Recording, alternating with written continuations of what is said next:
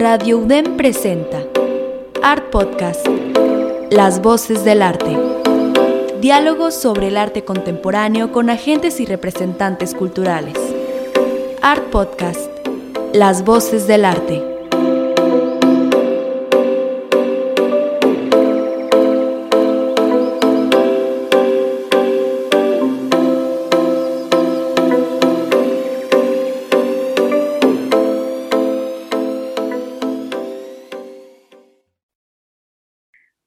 Soy Rebeca René y les doy la bienvenida a Art Podcast, transmitiendo en Radio DEM todos los jueves a las 2 de la tarde. Los invitamos a seguirnos en Instagram, nos encuentran como arroba artpodcastmx para consultar nuestra galería de apoyo visual, donde les compartimos las imágenes de lo que charlamos en cada episodio. Y por supuesto, para tener un poquito más información de nuestros artistas invitados y gestores culturales.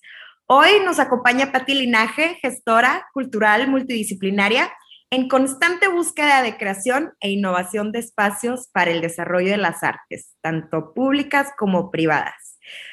Patti vive y trabaja en Cancún, en Cancún, en Quintana Roo, y estoy muy contenta que hoy nos esté acompañando.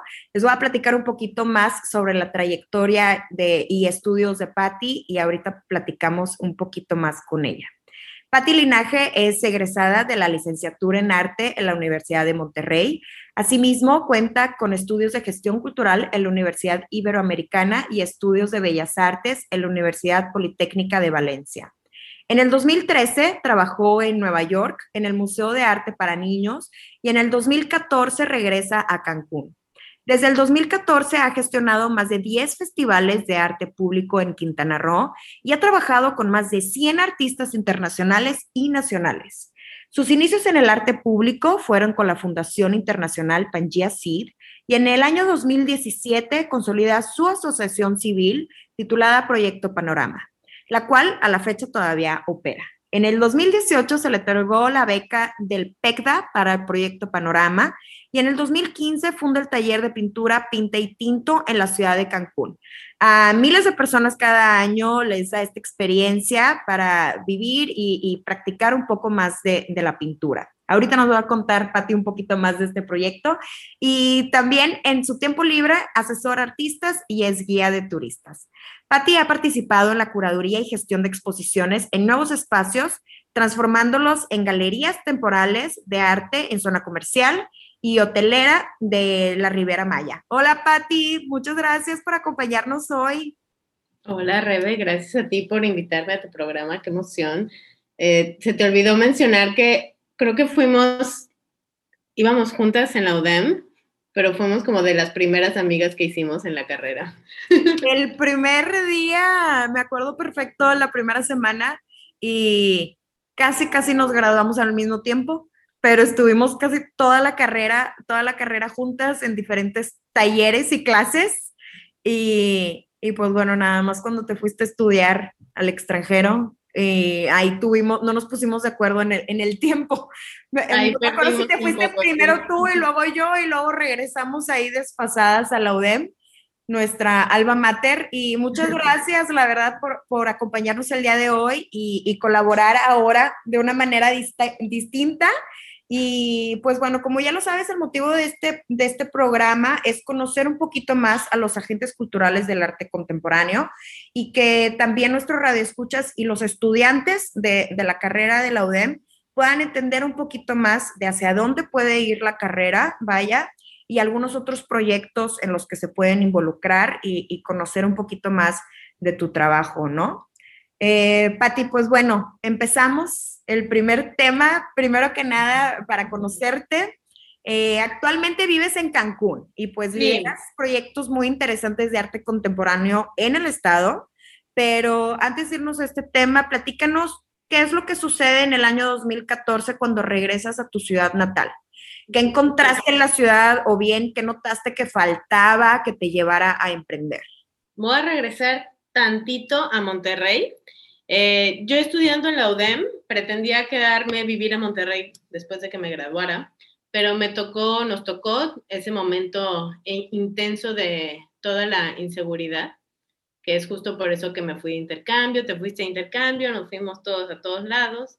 Em, y al final, una vez que me gradué, creo que después de Nueva York, la idea fue regresar a mi casa, ¿no? Porque tenía ya esa, ya, ya no estaba segura en dónde me quería quedar, si me quería quedar en una ciudad grande o quería regresar a Cancún. Entre una cosa u otra decidí, decidí regresar a Cancún y Cancún, para todos los que no saben, es una ciudad muy joven, tiene apenas 51 años, acaba de cumplir en el mes pasado. Entonces, una ciudad joven, enfocada 100% al turismo, no es que carezca de espacios culturales, sino que nos corresponde a nosotros construirlos. Pero Patti en el 2014 todavía no estaba 100% segura de eso. Entonces, eh, todavía seguía con la idea de que no tenemos, ¿no? No tenemos estos espacios y no estoy tan cómoda en la ciudad. En el 2014 me llegué a Tulum cuando Tulum era otro Tulum y comencé a trabajar ahí en un lugar que se llamaba Residencia Gorila, que Tulum del 2014 ahorita es completamente distinto, no había nada que hacer, estábamos literal frente al mar en una carretera cuasi vacía, la zona hotelera, y trabajando ahí en esa residencia de artistas, eh, me topé con Pangea Seed, que Pangea Seed fue algo completamente nuevo para mí, es una es una ONG internacional que se encarga de la conservación de los océanos a través del arte. Pero yo en la UDEM me veía en galerías, en museos, en colecciones, o sea, jamás me veía a Patti trabajando en la calle. Y Pangea me abrió las puertas a trabajar en la calle, o sea, a crear esta experiencia del arte en el exterior para todo el público, que iba un poco de la mano con la inquietud que yo tenía porque no teníamos esos espacios culturales en, Cancún, en, en, Tulum, ¿no? Entonces, no hay espacio cultural formal, pero podemos trabajar en la calle. Ese momento para mí me abrió así como muchas posibilidades, ¿no? Eh, platícanos un poquito más sobre el tipo de público que hay en Cancún. O sea, sabemos que tu trabajo de gestión y promotoria, pues precisamente se ha enfocado en generar nuevos públicos y crear un acercamiento de locales y, turistas de arte contemporáneo. Este, yo sé que, en este momento que llegas a Tulum y que empiezas a conocer algunos otros proyectos y, lo que se conoce eh, en Cancún el tema cultural, pues es, eh, es otro tema, es un tema de historia y, eh, muy diferente al, o muy separado, vaya, al tema del arte contemporáneo como tal, ¿no? Sí, aquí en Cancún la gente es un público con el que tenemos que trabajar todo el tiempo y construir nosotros el público que queremos, darnos como esa posibilidad de enseñarles. ¿Por qué? Porque Cancún está formada con personas que vienen de todas partes de México y de todas partes del mundo. Entonces, no es como que yo puedo decir, yo crecí en Cancún y tengo toda la vida en Cancún, pero somos muy pocas personas que tenemos como esa posibilidad, ¿no?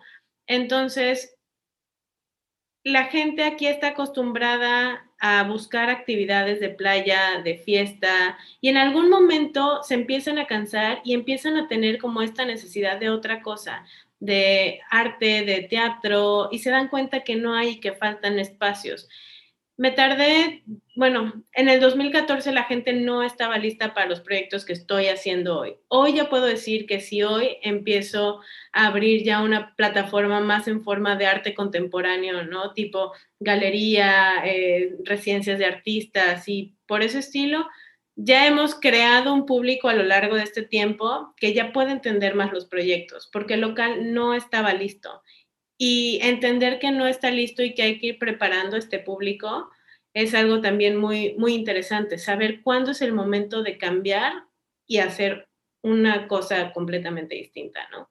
Sí, por supuesto. Sé que comenzaste el proyecto de Pinta y Tinto, que es un taller, vaya, ahorita nos platicas un poquito más de este proyecto, pero este fue como el detonante en tu carrera para para realmente llegar a los locales, a generaciones jóvenes también, que conocieran un poquito, que le perdieran este, e, este miedo al acercarse de arte y que ellos también podían conocer sobre técnicas de pintura y de dibujo, vaya. Y, y algo súper importante que creaste un nuevo público y este mismo público eh, después estuvo, vaya, visitando algunos otros lugares y básicamente Pinti Tinto fue una plataforma que impulsó y, sembró el nacimiento de otro tipo de talleres de arte, ¿no? Sí, eh, empecé a generar, eh, Pinta y Tinto salió por el, estoy trabajando en una ONG ya oficial con Panjasi, una, como voluntaria. Estuve con ellos tres años de voluntaria. Entonces, ¿qué otra cosa me va a generar un ingreso económico? Eh, alguien me mostró cómo funcionaba esta onda de em, art and wine en Estados Unidos, eh, paint and wine, y yo dije, yo puedo hacer algo similar, tropicalizarlo y sé pintar, sé eh, tratar con gente. Entonces, sin darme cuenta, armé un taller de arte que empezó a tener muchísimo éxito. Yo le daba un año de vida y ahorita cumplimos cinco años. Entonces, empecé a hacer que la gente tuviera esa necesidad por acercarse a la pintura, que eso para una ciudad tan joven como Cancún también es, es todo un logro, ¿no? Porque estamos creando un público nuevo en donde tú los estás acercando a tu espacio, en donde tienes la posibilidad de platicarles de otras cosas. Entonces, iban a Pinta y Tinto y yo hablaba de Proyecto Panorama y hablaba de los murales. Y entonces empezaba a crear este público que disfrutaba de la pintura, disfrutaba de tener una actividad cultural y además esto le abrió también la posibilidad a muchas otras personas que querían incursionar un negocio en arte en Cancún y que no, no sabían si iba a funcionar. Al ver que yo estaba funcionando, se aventaron. Entonces, hoy ya hay muchísima gente aquí en Cancún que tiene proyectos de arte, de grabado, de cerámica, o sea, se dan cuenta que los talleres de arte es una necesidad actual para la gente de Cancún. Eso hace 2014 no había. No había. Entonces, vamos poco a poco creciendo junto con la ciudad, ¿no? Eso es muy interesante. Lo que me encanta mucho de los proyectos que tienes es que has, has generado una comunidad en conjunto con tus colegas, vaya como tal, y una parte muy importante que ahorita lo mencionaste brevemente, pero vamos a platicar un poquito más. Hiciste una pequeña introducción sobre el tema de arte público eh, a través de Pangea Seed y a través también de Proyecto Panorama. Eh, bueno, para nuestros radioescuchos que no conocen el tema de arte público, pues se refiere en general a propuestas artísticas eh, de cualquier medio, vaya, que, se hayan ejecutado con la intención, pues, de ser, de, que ser situadas o que están realizadas in situ para, para, para en un espacio de dominio y acceso público, vaya.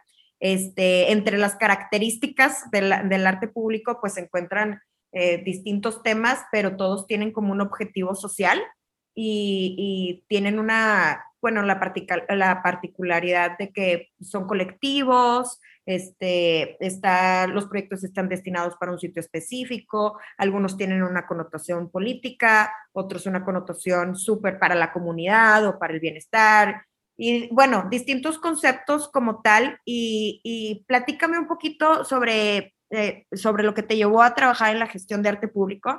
Me comentabas que empezaste con Pangea pero ¿por qué empezar Proyecto Panorama?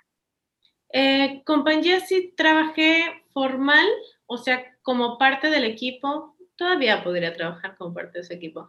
Trabajé como parte del equipo formal hasta el 2016, pero um, Pangea al ser una organización internacional, cada vez que hacían, ellos llegaron a México en el inicio del boom de los festivales de arte público. Los festivales de arte público en sí es cuando se agrupa un, pues sí, una serie de artistas en donde todos al mismo tiempo van a pintar murales o hacer intervención en el exterior.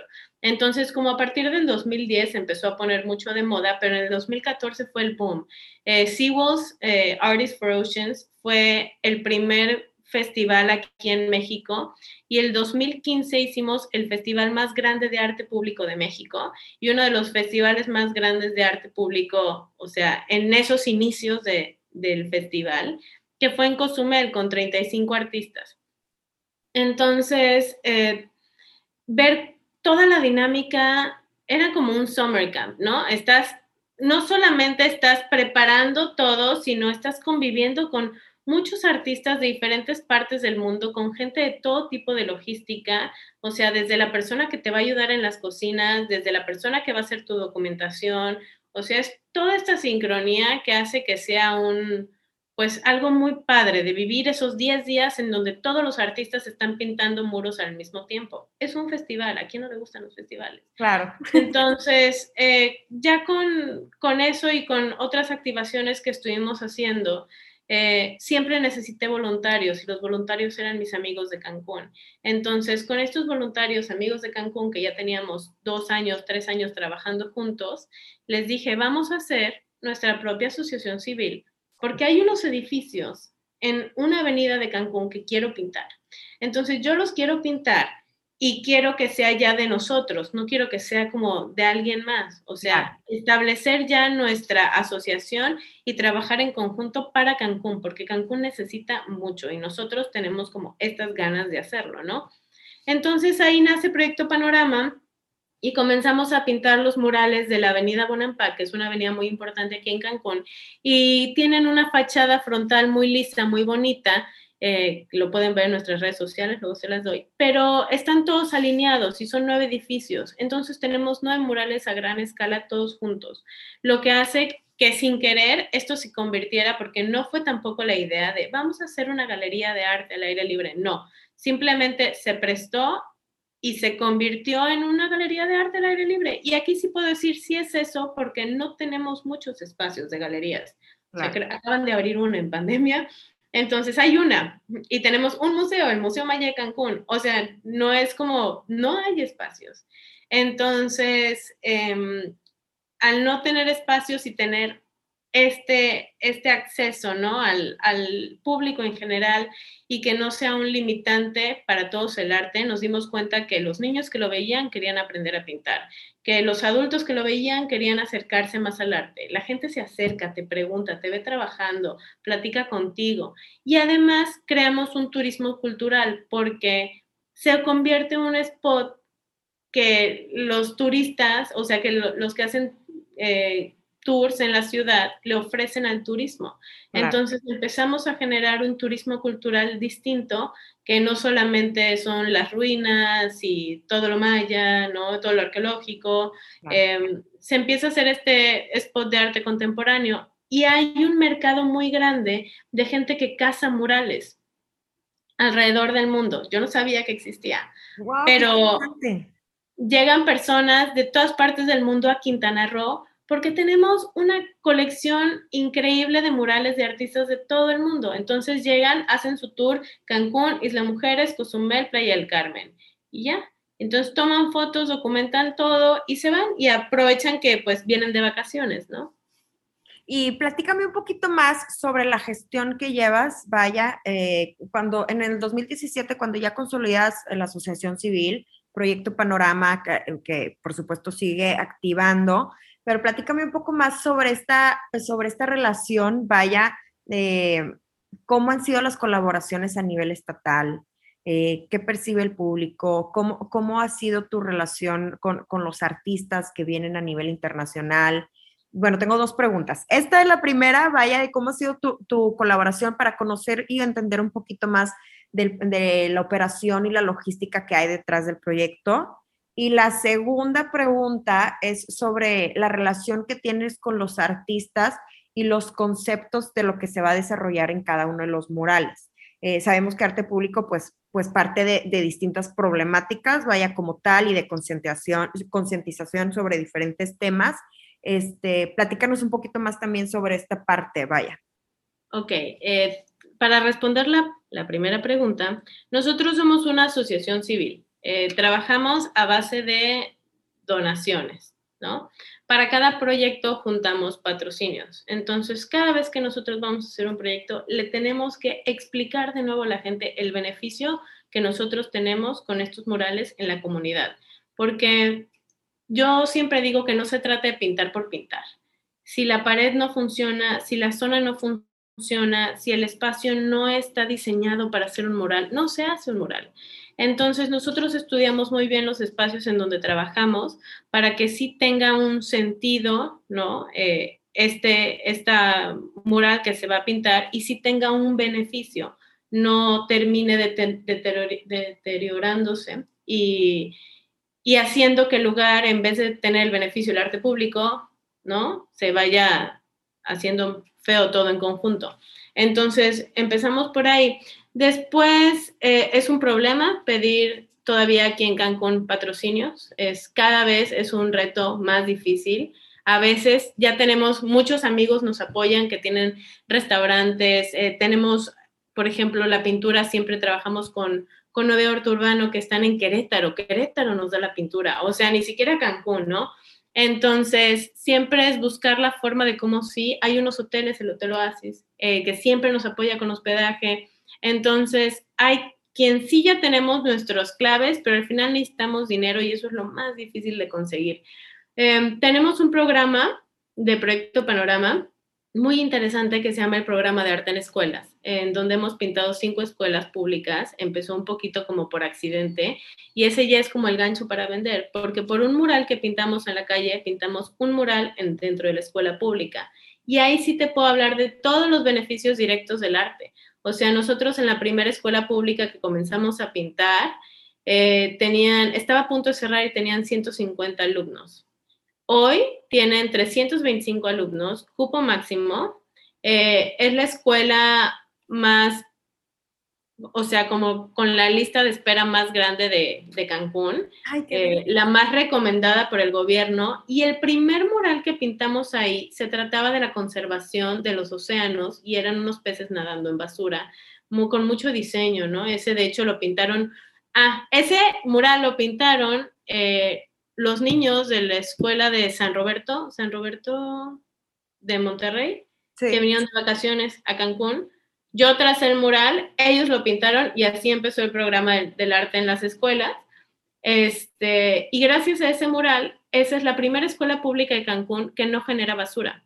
Wow. en la cooperativa, sacaron todo lo, del, todo lo desechable y compra, hicieron su inversión, compraron platos y vasos y ya no tienen ni papitas, ni galletitas, ni nada. O sea, no generan basura, es impresionante. Entonces, estos requisitos de la o sea, de cambiar la forma de cómo funciona la, la, la tiendita, la cafetería de la escuela, ya los implementamos en las otras escuelas en donde vamos a trabajar. Si vamos a pintar tu escuela, necesitamos que cambies esto, ¿no? Claro. Entonces estamos haciendo como el programa eh, conjunto en escuelas, ya, te digo, ya llevamos cinco escuelas y pues ahorita por pandemia se detuvo un poco, pero la idea es pintar más. Este, y eso lo hacemos sí planeado y también muchas veces con los artistas que vienen de vacaciones. Ahí está un poco tu segunda pregunta. Trabajar con artistas... Eh, internacionales, la verdad es que ahí es en donde yo empecé a ver esta parte de el beneficio de Cancún. ¿Quién no quiere venir a Cancún, a Tulum, a, ya sabes, a la Riviera Maya, ¿no? Entonces, todos quieren vivir esta experiencia y todos vienen muy contentos, vienen sin ningún problema ni preocupación encima con la mejor disposición, eh, listos para trabajar en el peor calor en el que han trabajado, porque hace mucho calor todo el año. Este, entonces nosotros nos tenemos que encargar de que como ellos nos están donando su tiempo, les podamos otorgar todas las herramientas para que se la pasen lo más cómodo posible e increíble. Eh, no solamente son artistas internacionales, también nacionales. Trabajamos con mucho artista nacional nacional, pero reconocidos internacionalmente. los artistas que hacen murales tienen como esta vida de nómadas en donde van por todas partes del mundo pintando, ¿no? Entonces, los artistas que tenemos han pintado en todo el mundo. Tenemos artistas de Brasil, de Ucrania, de Austria, de Nueva Zelanda, de Australia, de Estados Unidos, de donde tú quieras. Entonces, sí ha sido como también muy enriquecedor, ¿no? Convivir con gente o sea, a pesar de que somos un círculo muy pequeño y todos nos conocemos en este mundo del arte, del arte urbano contemporáneo, pero mm, ha sido muy, muy enriquecedor conocer a todas estas personas de todas partes del mundo. Eh, y luego regresan porque ya nos hacemos amigos y quieren volver a vacacionar. Ahí es en donde mi vida se convirtió como soy guía de turistas la, la mayor parte del tiempo, pero de estos artistas que vuelven ya como a vacacionar o de repente me mandan, este, tengo un amigo que es coleccionista y que va a Cancún, llévalo a conocer los murales. Tengo un amigo que es chef que va a Cancún, llévalo a conocer los murales. Entonces, todo el tiempo estamos haciendo conexiones muy interesantes con el tema de vacaciones y arte, que se volvió como todo un, sí, algo distinto, ¿no? Que no estaba acostumbrada. Y sabes que me llama mucho la atención que el tema de, de Cancún tiene mucho más que, que, solamente ir a las playas y, y, pues ir a las ruinas, que claro que es un tema muy importante para extranjeros y para nosotros como mexicanos preservar, pero que no es lo único que hay sino que también hay, hay otros espacios en los que se puede ir a conocer, vaya, y como en algunas otras ciudades, como en Miami, que es muy famoso, los Wynwood Walls, y es una, un súper atractivo turístico de ir a visitarlo, y sé que compartes ahí con... con Compartimos, son los mismos. O sea, yo cada diciembre voy a Miami porque ahí pintan, o sea, ahí pintan mis artistas, pintan mis amigos, ¿no? Entonces mucha gente en Cancún que todavía no entiende lo que estamos haciendo nosotros, pero sube sus fotos a Facebook en Winwood y yo así es como, es el mismo que está aquí. eh, vamos a platicar, te platico de mi asociación civil, me puedes comenzar a donar un poco, ¿no? Claro, sí, o traerme gente mínimo para hacer un circuito, vaya, y visitar espacios y, y, y, pues bueno, incentivar y fomentar un poquito más el, el tema de, de, hacer donativos y, y apoyar. Mi, mi, otra pregunta es, ¿cómo se pueden involucrar las personas, Pati? O sea, aquí la mayoría de nuestro público que nos escucha está en la Ciudad de México, en Monterrey, alguno que otro que está fuera de, de, México y me encanta. En Guadalajara también tenemos radioescuchas que nos escuchan a través del podcast, vaya. Pero, ¿qué, ¿qué, es lo que recomiendas? O sea, ¿podemos apoyar el programa desde lejos? ¿Tienen alguna guía o, o, algún protocolo para hacer donativos? Y también, ok, voy a Cancún y ahora, ¿qué onda? Claro, eh, justo ahorita eh, estoy rehaciendo todo el, vamos a hacer algún tipo de programa patronos eh, para que la gente nos pueda hacer donativos con beneficios, eso es claro. también muy, muy importante. Estamos justo en ese orden eh, para que sea algo muy funcional, pero aún así aceptamos todo el tiempo donativos. Normalmente nosotros hacemos como anuncios de proyectos específicos y ahí es cuando empezamos a, o sea, a aceptar, ¿no? De que decir, justo ahorita necesitamos. Okay. Muchas veces también la gente eh, nos aporta en especie porque la verdad es que sí hay muchas cosas que también las podemos recibir en especie. Este, Digamos pero nos pueden, campañas, vaya. Sí, hacemos mini campañas, pero ya que, o sea, ya queremos hacer ese como constante, ¿no? De que no importa el momento del año, tú puedes donar. Eh, estuvimos en una pausa muy fuerte el, el último año porque pues todos los que formamos Proyecto Panorama somos también emprendedores que teníamos que rescatar nuestros otros negocios. Claro. Entonces, pausamos Panorama, ya estamos reactivando. De hecho, si entran a las redes sociales, ahorita hay mucho movimiento. Eh, y nos pueden contactar justo por, re por, redes sociales, Instagram, Facebook, correo, página web. Pati, aprovecha para cómo los encontramos en Instagram, sitio web. Proyecto Panorama. Proyecto Panorama, ok. Y, y en algún teléfono o correo para tener un poco más de información y, y donde la gente se puede acercar? Hola, arroba proyectopanorama.com. Perfecto, muy bien. Pues ya lo escucharon. Hola, arroba proyectopanorama.com. Patti, eh, ¿cuáles son sus siguientes proyectos? ¿Cómo va este tema de reactivación en Cancún? Pues justo ahorita ya estamos como, vamos por etapas, ¿no? Primero fue la etapa de ser voluntaria, luego fue la etapa de tener mi propia asociación y tener mi propia eh, empresa, emprendimiento de, de, arte. Y ahorita, después de estos años, Cancún ya está listo para recibir una nueva etapa, que quiero acercarme más a los, a los coleccionistas. Eh, hay mucho coleccionista aquí que no compra arte aquí en Cancún. Okay. Entonces, o normalmente, porque no hay en dónde, ¿no? Entonces, justo quiero empezar a acercarme a esas personas, a ver cómo funcionan de manera individual, ofrecer servicios de consultoría, de arte. Probablemente aquí no hay nadie que les pueda revisar colecciones. O sea, ya acercarme un poco más a esa parte del arte que me encanta y que había tenido eh, en pausa. Claro pero porque no había público, volvemos un poco a lo mismo el público. Ya que se hizo, ya que está y está presente, eh, entonces aprovechamos para, cambiar un poquito la, la movida. También algo muy importante que hago siempre es arte en hoteles. Ese siempre es como un extra. Eh, todos los hoteles necesitan arte. Luego se preguntan, ¿quién pinta esas pinturas que están en los hoteles? Entonces, siempre acomodar arte en hoteles, eh, murales, de, todo, ¿no? Eh, eso es algo también muy importante que hacemos por, por aquí, Riviera Maya en general. Perfecto, Pati. Pues muchas gracias. Se nos acaba, híjole, me encantó que fuimos muy puntuales. Eh, bueno, quiero pues agradecerte por tu tiempo y por tu disposición y generosidad de platicarnos un poquito más de lo que está sucediendo en tu ciudad natal y lo que, y lo que es los, los, los retos que, que, tienen los gestores culturales que trabajan desde una asociación civil.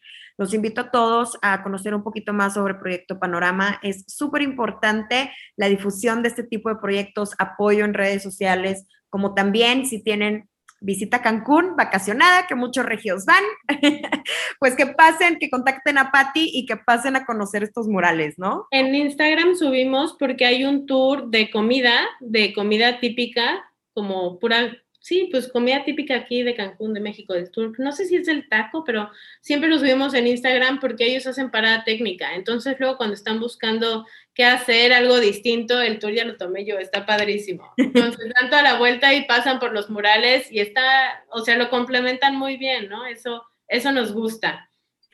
me encanta que se están también armando las redes de colaboraciones dentro del, del mismo fortalecer el turismo entre los locales también, que, conozcan qué es lo que su propia ciudad puede ofrecer, como también los extranjeros, que no solamente pues, pues vayan a comprar una conchita, sino que se animen a comprar y apoyar el arte local, ¿no? Eh, quiero también extender un agradecimiento a Salia y a Asgard, el equipo de Radio DEM, quienes nos apoyan para la grabación de este episodio. Eh, se encargan de temas de, de sonido, de edición, etcétera. Les mando muchos saludos. Eh, estamos a punto de cerrar nuestra segunda temporada.